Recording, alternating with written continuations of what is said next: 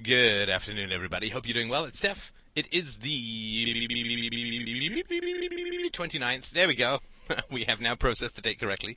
It's the 29th of June 2006, 1722 in the afternoon. It's so important for a pacifist to use military time. And we are not going to talk anymore about anger. Instead, I'm just going to get angry. No, I'm kidding. We're not going to talk anymore about anger because I think I did kind of deal with the topic this morning about where anger is appropriate, where compassion is appropriate, and it has to do with people's experience of doubt, blah, blah, blah. You've already heard it, don't need to say it again. So, why don't we take another topic this afternoon? I'm slightly drawn to the relationship and economic topics these days, although I will be getting back to philosophy most quickly and most imminently, because I know that's also a popular topic. We're having some very interesting discussions about ethics on the boards, which I will try to synthesize in another podcast or two. But I would like to talk about the voting of the dollar, dollar voting. Very interesting concept, I think. Uh, the, the sort of the basic idea of economic success is that people are voluntarily willing or desirous, or they in effect bestow you with dollars based on the fact that what you're doing is of value to them, right? So if you produce a 50 gig MP3 player with a full 17 inch color screen that folds down into a half an inch for 50 bucks, then you are going to get your product is going to receive a huge amount of money. You're going to sell, move lots of product. And in a sense, like in a very real sense, the success of that product is being voted on and is being voted on in a positive way. And every other MP3 product that can't, MP3 player that can't do that, is going to have a negative vote against it or an, an absentia vote against it from an economic standpoint because people aren't going to be giving those vendors money.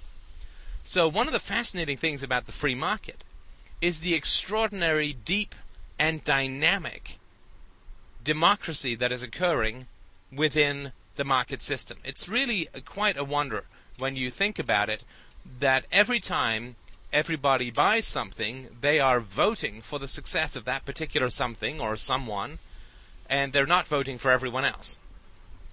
So when you're chatting with people who are all big with democracy, since democracy, majority voting, ruling the individual, blah, blah, blah, because of that, people think that uh, democracy is a good way of making decisions.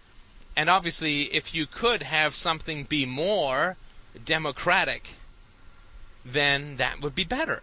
Well, there is nothing in the world, in human concepts, nothing whatsoever that is more democratic than the free market. Not a single solitary thing. So, for instance, if we look at something like the welfare state, and people say, well, the welfare state is valid because people vote on it. Now, they voted for politicians who put in the welfare state. They vote for politicians who continue to uh, fund the welfare state and to expand it. And because politicians are such vote sluts, we know for a fact that society doesn't want the welfare state to end because if politicians could get into power by saying, I'm going to end welfare as we know it. Oh, wait, someone already did that. Um, if a politician could get in by saying, we're going to get rid of the welfare state, and people would vote for him or her, then for sure politicians would do that because they love power. And so we know that uh, people want the welfare state because they don't vote for politicians that dismantle it. They instead vote for politicians that vow to dismantle it and then don't. So uh, that's, I guess that's very different, right? So, one of the ways in which you can approach debating something like the welfare state with people is to say that wouldn't it be great if the welfare state could be voted on by everyone all day long and all night long and wouldn't government be a whole lot more responsive in the way that, say, Kmart or Walmart are?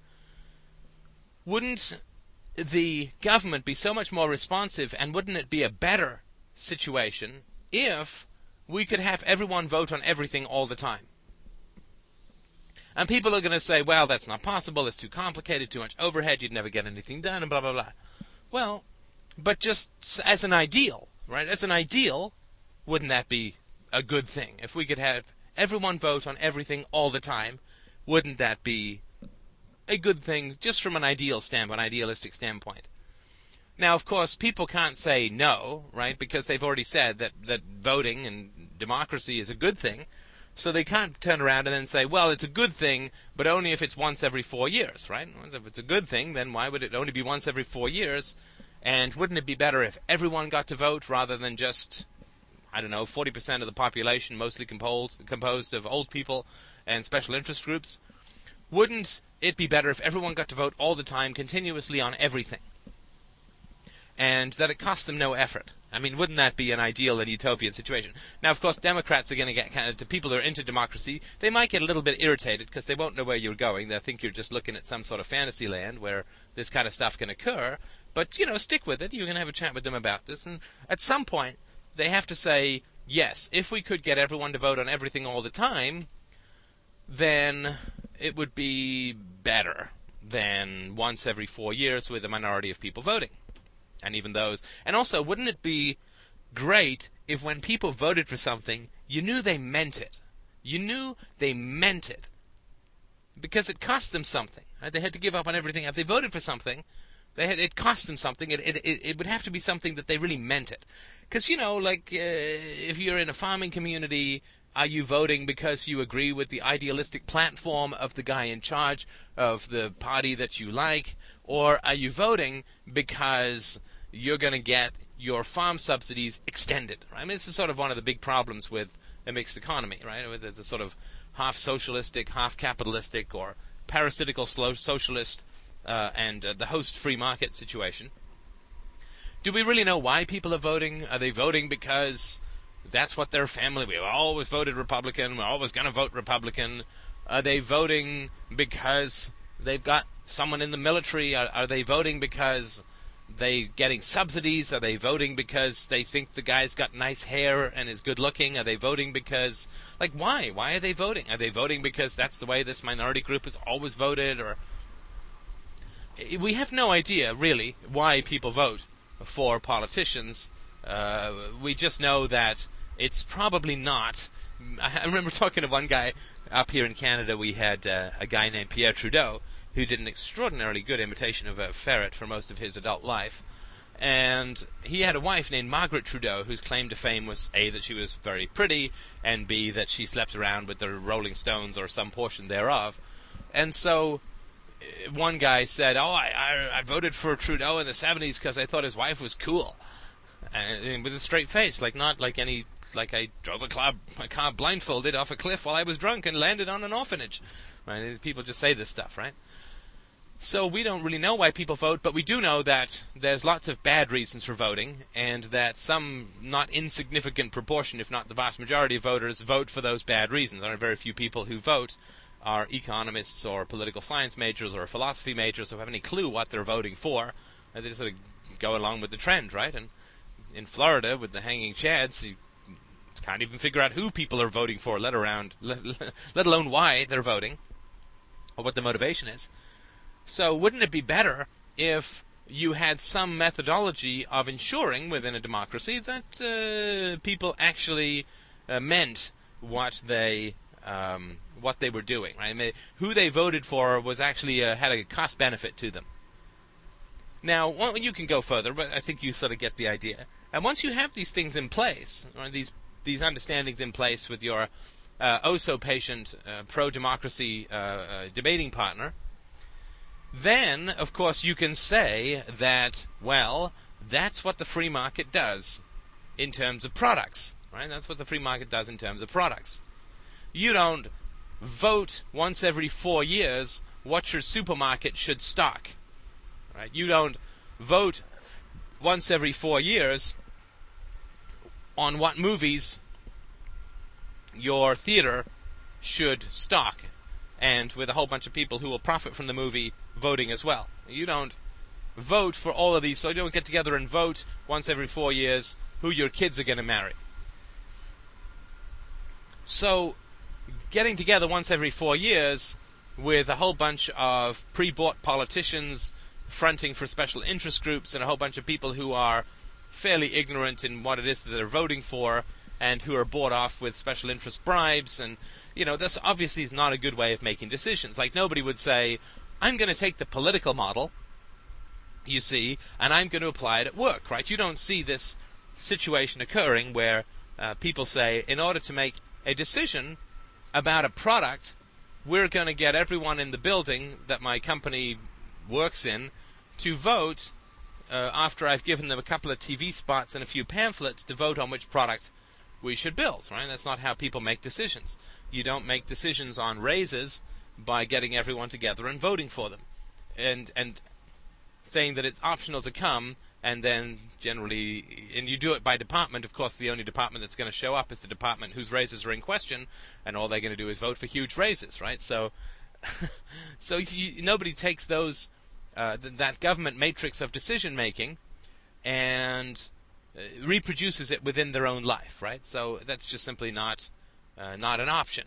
And so the fact, if this was a really optimal way of making decisions, then we would put it into our own life, right? I mean, this is how we would do things at a personal level. So, for instance, when it comes to sales projections, which are, of course, the bane of most companies' existence when it comes to projecting cash flow and so on, when it comes to all of that, uh, sales projections are notoriously unreliable, but certain companies, HP being one of them, have developed a system wherein people are simulating a stock market where they get to bet on future sales. And they found that the accuracy has shot up enormously because now what they're doing is they're reproducing a market, in this case the stock market, where people can buy and sell based on their expectation of future sales, uh, sort of quote stocks in an internal website. And they get rewards based on accuracy and so if people are overbidding, other people will start underbidding, and very quickly they get to a very accurate cost of what, uh, because you know people are profiting from it. They're trading uh, with detailed knowledge. There's lots of uh, collective. I mean, so the, a market is the best way to make uh, decisions, right? In a collective sense. I mean, there's no better way of making decisions than the free market.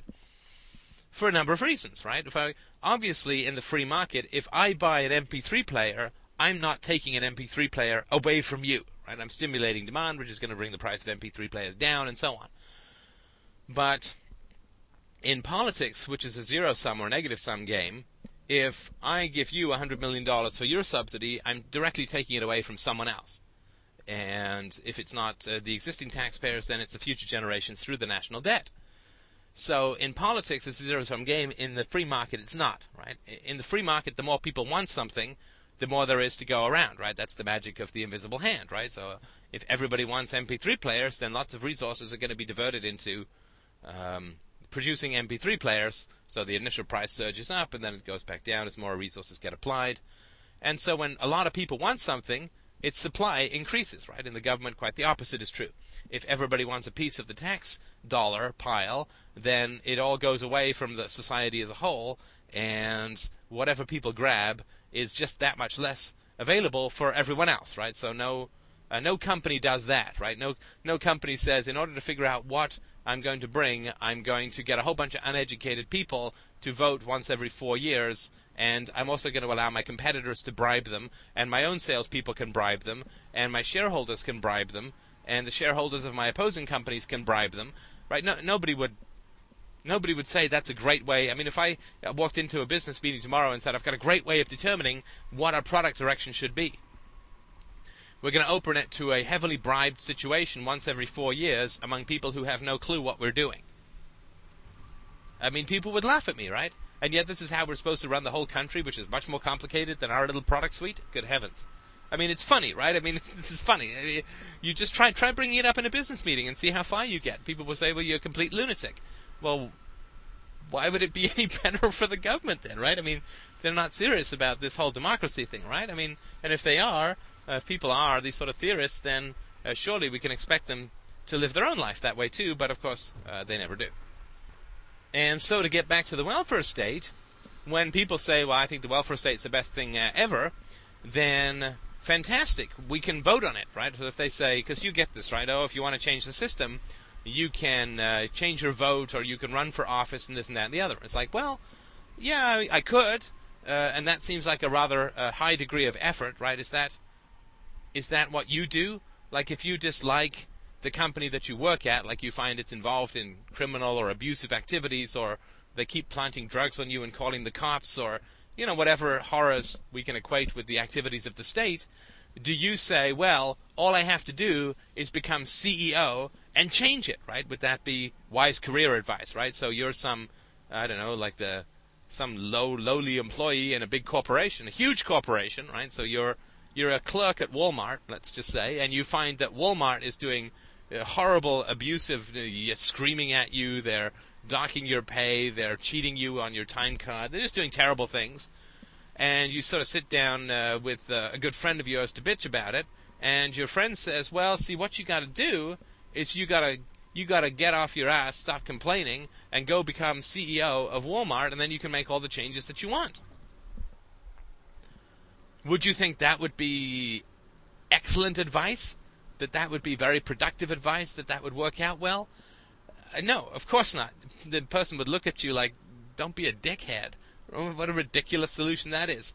I'm a clerk, right? I'm a, I'm a cashier. I'm not, uh, I'm not going to stroll around and be CEO. And of course, also, I mean, the reason that this is put out as an idea is because, of course, it's completely impossible. But also, the fact of the matter is that if Walmart is that corrupt, and of course I'm not saying it is, right? Uh, don't sue me. If Walmart is that corrupt, then you're never going to get to be CEO if you're an honest person, right? I mean, the system is going to be self-sealing, right? The system is going to be self-defining, so you're not going to have to worry about uh, this issue at all because you're going to uh, end up uh, getting kicked out the first time you bring up an honest idea in a staff meeting. Let's say you make it to junior manager, then you are going to immediately uh, get uh, sh- uh, sort of shafted out of the organization. You're going to get demoted. You're going to get run out of town because you're coming up with some honest thing, and it's a dishonest organization, right? So uh, if you're going to try and bring integrity to the government, it's going to be even worse. And of course, then the idea is that uh, you work for 20 years to get all the way to the top of the government and you fool everyone all the way. You take all this money, you pretend that you take these bribes, you pretend that you're, you know, and you yet you somehow manage to to to uh, uh, completely uh, change uh, your soul without losing it, right? So you end up. Uh, agreeing that uh, yes, we should rip off the taxpayers. Yes, I should run up the national debt. Yes, I should fund the military and I should invade these countries. And yes, I, because you're going to get to, to you want to get to be finally, you want to get to be the president and then you're going to change and turn the whole society into libertopia, right? Well, and how? Well, uh, you're not going to be able to, right? I'll tell you exactly what's going to happen. I know Harry Browne had these ideas about what he would do if he was president. I'll tell you exactly what's going to happen. You just get impeached. Right? Uh, if, if, if you did finally manage to way, work your way up after 20 or 30 years to be CEO of, of Walmart and it's a corrupt organization, and you then try and turn it around to be honest, the shareholders and the board, they'll just fire you. You just get fired.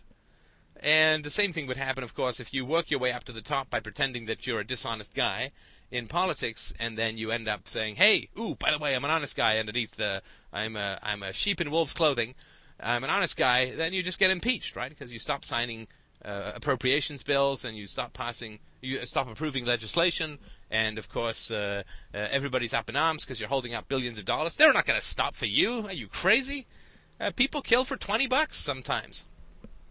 People uh, will become soldiers for two grand a month. So uh, you think that people are going to stop? Either they're going to assassinate you or they're just going to impeach you. You know, they're going to poison you so that you're, you know, incapacitated. I mean, people aren't going to stand there. People in politics are going to stand around and say, "Oh well, I guess he really wasn't. I guess, haha, didn't we get caught by our own system?" You got hundreds of billions of dollars holding up that people want to get their filthy little hands on. Man, they won't even notice you as they run right over you. They won't even notice the squidge mark on the bottom of their uh, combine harvester or their sort of big street roller. You, you won't even show up as a minor speed bump as power rolls right over you. You're a figurehead, right? You have no power as a, as a president, right? You're just doing everyone else's bidding. You don't get to. you are not the decider, despite what certain people say. So, if somebody says to you that this, uh, the solution to dissatisfaction with the government is to uh, go and join politics and turn the system around or whatever, right? Then you simply have to say, oh, well, um, obviously you're perfectly happy with everything the government does because you haven't run for office. And if they say, yes, I'm perfectly happy with everything that the government does, then you say, okay, well, um, if you feel that the way to deal with a bad relationship is to gain more power, then have you ever quit a job? In your life, like if you ever quit a job, uh, yes, I've quit a job. Well, why? well, they didn't pay me enough. I wasn't respected. It wasn't what I wanted to do. It was uh, I was a waiter or whatever. Well, that doesn't make any sense. Why would you change a relationship? Like if you say that the best way to deal with problems in a relationship is to gain more power and then change them, then why would you ever quit a job? Because surely you should just become the boss and then change the organization. Well, there was this, that. Uh, have you ever broken up with someone? No. Well, then, you know, what you really should do is marry them and then try and change them, right? Because that's having slightly more power than just being a boyfriend girlfriend, although it's mutual. So, help me understand, you can sort of say, right? Help me understand if you feel that the best way to deal with politics is to become a politician, change the system, and so on. Help me understand how you've come to this conclusion, right? Have you put this into practice in any area whatsoever? In your own life, right? This just you know, start with the basics, start with the simple stuff, start with the obvious stuff. Say, am I your guinea pig? And you're telling me this is an absolute. Do you have any clue what you're talking about, or is this something that you're just kind of making up as something that you think is true uh, because somebody told you, or it's a way of getting me to shut up? You know, just find out if you're really debating with the person. So that's you know generally if people tell me to do something, I ask them you know that they, they, they oh you should do this right? You should do that. You should forgive everyone or whatever. I just say, okay, well, uh, uh, is is that something you do in your life? Like, can you tell me examples of how this has worked out for you? And also, if you should f- accept what everyone does, then why are you not accepting the fact that I'm not accepting people? Right? That seems to be kind of contradictory. Help me understand that conundrum. You know, all of this. Just ask people, uh, how does this work out for you? Right? So if somebody says, that uh, if you uh, if you want to fix the government, you should become a politician or change the system from the inside or something. It's great, you know. Hey, you could be right, you know. Well, uh, how is you know what proof do you have of this, right? What have you done in your own life that supports this theory, right? If you've if you've quit a job, well, uh, that's not a not a good a good sign for your theory, right? It's not a good sign for your theory. If every job you've come to, you've become CEO to fix everything, then that's sort of a, a plus to your theory. At least it's you know something that that can be done. Of course, I mean, it can't be the case for everyone else, right? Like if you say to everyone, if you have any problems with your company, you should try and become CEO. Well, only one person gets to be CEO, right? So everyone else is then going to have all the problems. They're not all going to have the same problems, right? So just if you have dissatisfaction with the government, and you should then become the president to change it or run for office or something, well, uh, then you're just going to solve your problems and create everyone else's problems who disagrees with way. So, you know, just have people explain to you how this works, right? And, and how they've proven it in their own life. It's, it's a reasonable thing, I think, to say to someone who is saying that I know the right way and the right thing to do and all this, that, and the other. I think it's a reasonable thing to say that uh, you know uh, what's the evidence in your own life right somebody prescribes something that sounds really weird it's like well do you have any evidence that this cures this ailment, or are you just sort of saying stuff and getting me to take poison? So that would be, I think, an interesting and, and valid approach to that particular topic. Now, we are uh, still uh, circling and nibbling at this uh, issue of the welfare state, and this, of course, can occur with any number of things in your uh, debates with people. But if uh, somebody says to you the welfare state is great, then you can sort of say, well, why is it great? Well, you know, we want people to help the poor. Well, helping the poor is a complicated thing. It needs to be continually optimized. So wouldn't it be great? Wouldn't it make bureaucrats more responsive if you got to vote for them every day uh, with no extra effort on your part? Well, you're sure, right? I mean, because the whole thing, that democracy is supposed to be justified because it's it's responsive, right? It responds to the voters. It's productive from that standpoint. And so if it's responsive to the voters, then the more responsive it is to voters, the better, right? It's not like uh, responsiveness is good every four years, but bad every two years, right? The reason it's bad every six months or every month is because the overhead is considerable. But what if the overhead could be completely eliminated, right? What if there was no, you didn't need anybody to, voting was like, you know, you just snapped your fingers and it occurred.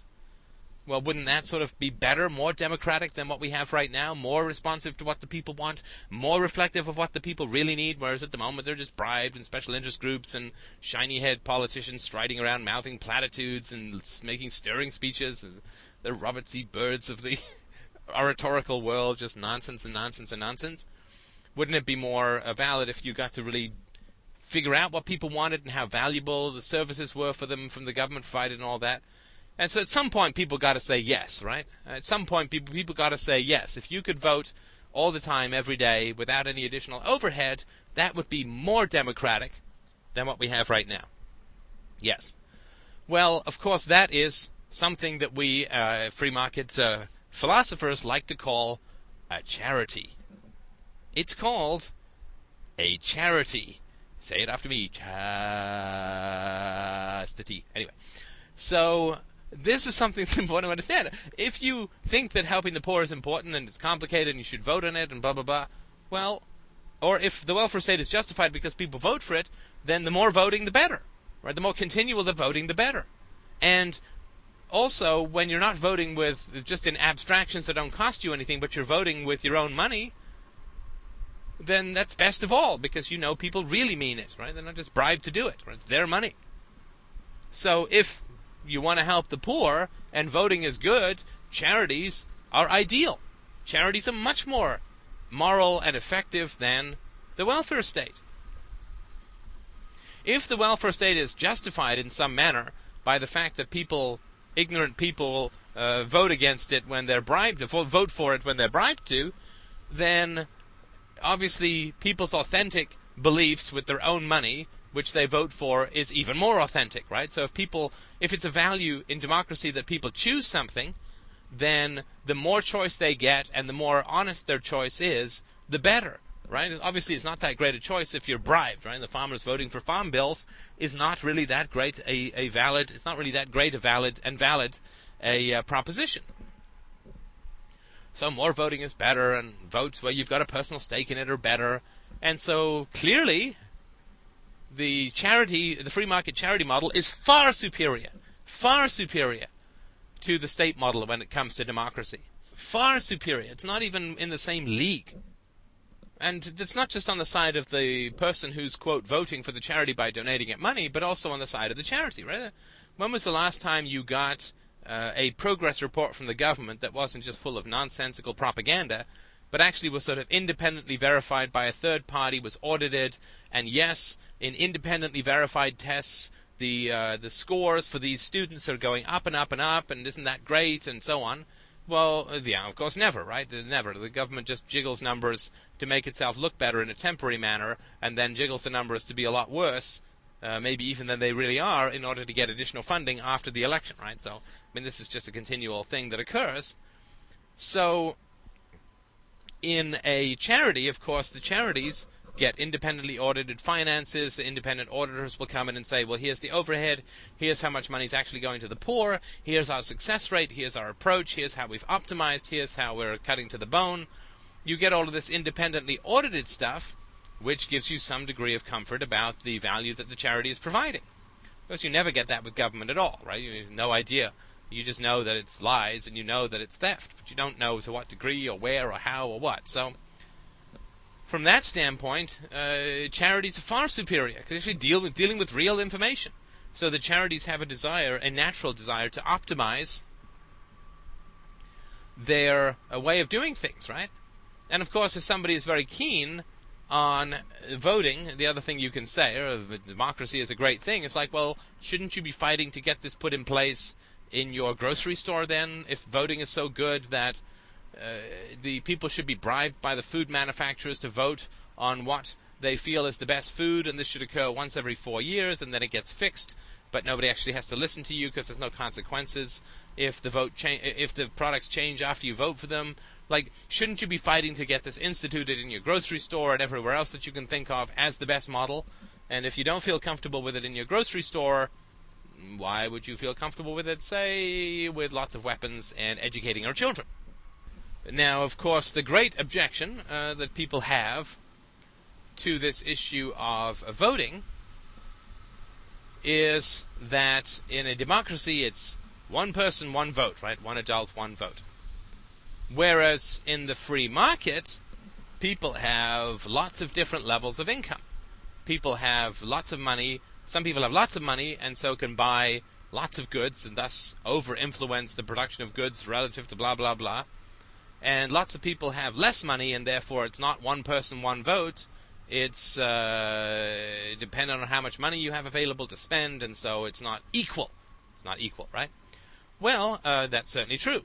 But of course, human beings aren't equal either. I mean, yes, we should all be equal before the law, blah, blah, blah, but we're not equal in terms of abilities and capacities.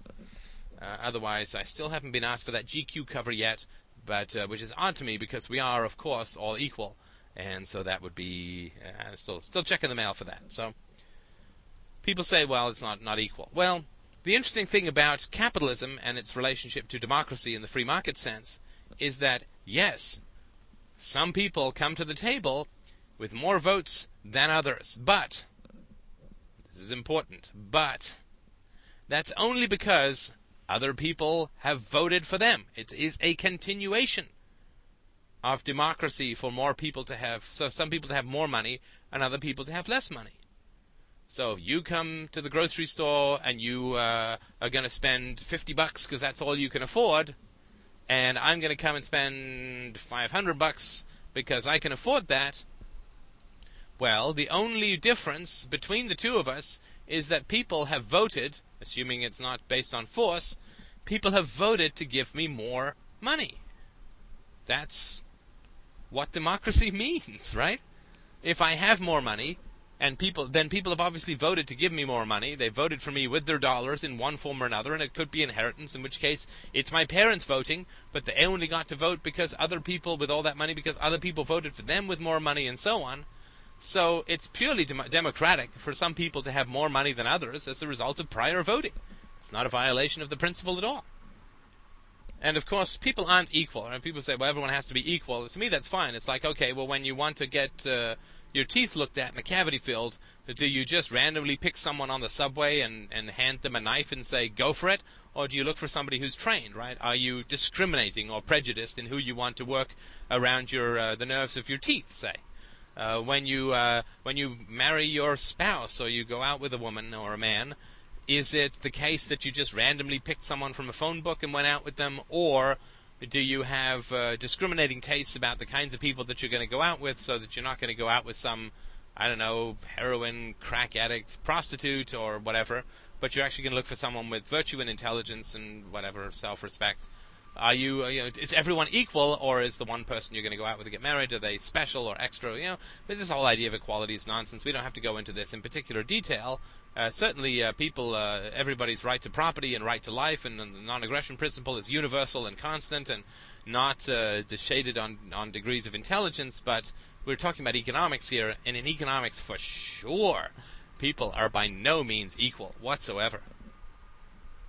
And of course, in the free market, uh, people with different uh, amounts of money don't compete with each other very much. It's not like the millionaire is competing with the poor person for a seat on the bus it's not like the poor person is competing with the millionaire for the hundred, well, for the million dollar house, right? I mean, they can't afford it, right? So there's not a huge amount of overlap. It's not like the guy can't get, uh, the rich guy can't get reservations at the ritziest restaurant in town because all these poor people are lining up ahead of him, right? There's lots of different strata of economic um, provisos or, or goods that are provided in the free market that are all specifically tailored to and aimed at, or a lot of them are, at uh, income brackets, right? So the guy you don't have to jostle through, uh, uh, you know, five people deep of poor people to get to the BMW salesman, right? It's, there's no particular competition, and the rich guy isn't out there buying a used Lada, right? So there's not a huge amount of competition from that standpoint. So for, it's not like there's a lot of displacing that goes on in the votes of the free market analogy in the uh, uh, in the marketplace. And of course, when it comes to voting, we know people mean it when it comes to voting with their dollars, right? We know that somebody means it. Right? So assume it's not taken by force and it's not being bribed to in its decision matrix. When I go out and buy a Volvo, as opposed to buying every other kind of car that I could have afforded, then we know that I really want the Volvo.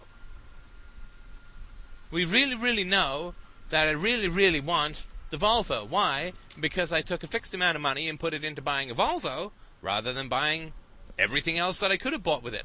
And it's not just between a Volvo and all the other cars. It's between a Volvo and absolutely everything else that I could conceivably have bought with that money, including not spending it at all, which is retirement or peace of mind or deferred spending or interest or whatever, right?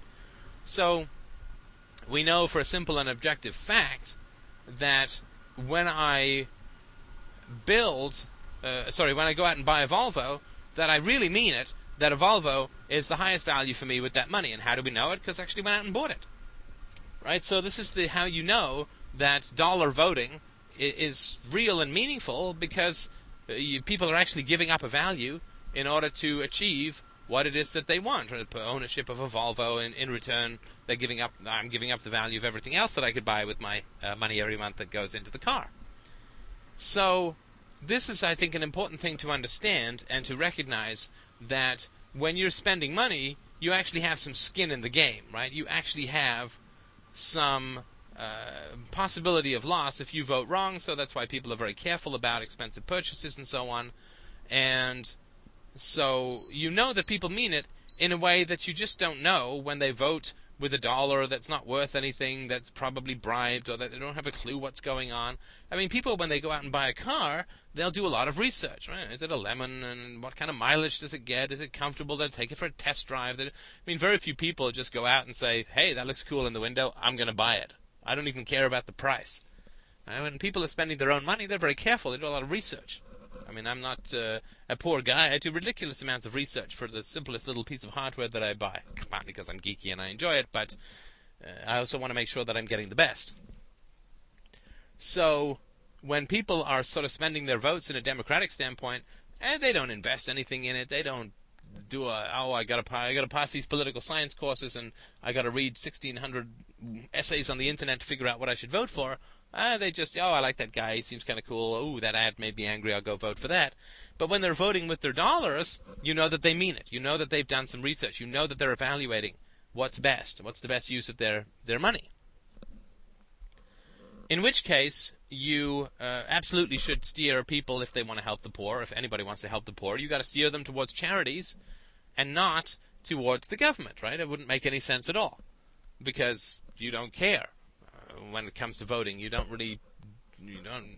There's no reason to believe that anybody really means it, relative to spending your own money, as a, deferring all the gratification you could have got with the other spends of the money. So there's lots of different ways to approach this. I think the most important thing to understand is that you do actually have a much more functional democracy in the free market than you do in any kind of democracy that is occurring in uh, in a political context. There's simply no uh, no comparison whatsoever.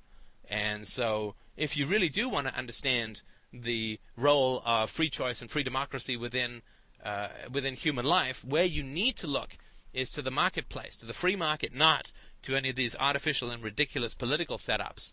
So I hope that's been helpful. I'm actually going, still driving, but I am uh, I'm done with the topic, or I guess you could say uh, the topic is done with me, since this is an unconscious process as much as it is a conscious one, as I'm sure you're aware. Uh, so uh, thank you so much for listening. I really, really appreciate the time and energy that it goes into listening to these podcasts, and I appreciate uh, 151 board members now uh, coming along. And I haven't checked down those lately, but I'm sure they're doing just swimmingly.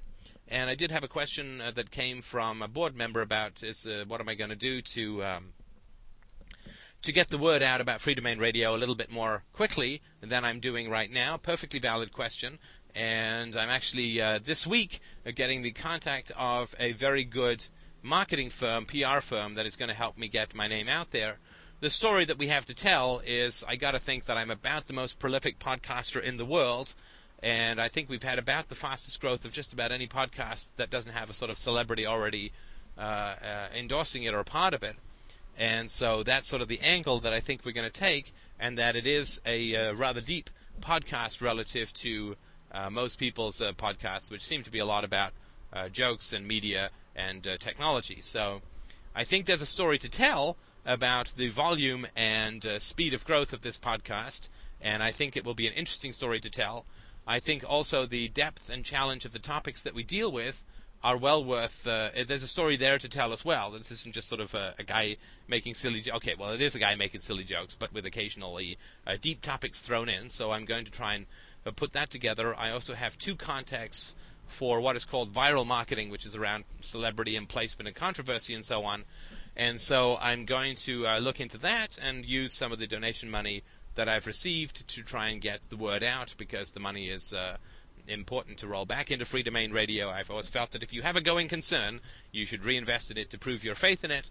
And so I'm definitely going to roll that remaining money uh, back into free domain Radio that hasn't already been spent on uh, server bandwidth issues, uh, uh hosting, and um, software, and a little bit of hardware, and also on ads, which I've uh, which I've bought. So that's what I'm going to do. So of course donations will be absolutely hugely appreciated.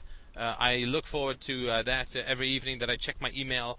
My uh, motivation rises and dips depending on the uh, donations that I receive or don't receive. Uh, receive. So please do what you can. It's hugely appreciated, and you're doing your bit to prove that voluntary association is optimal as well, which I think is a good thing. So thank you so much for listening. Uh, I appreciate it, and I will talk to you soon. All the best.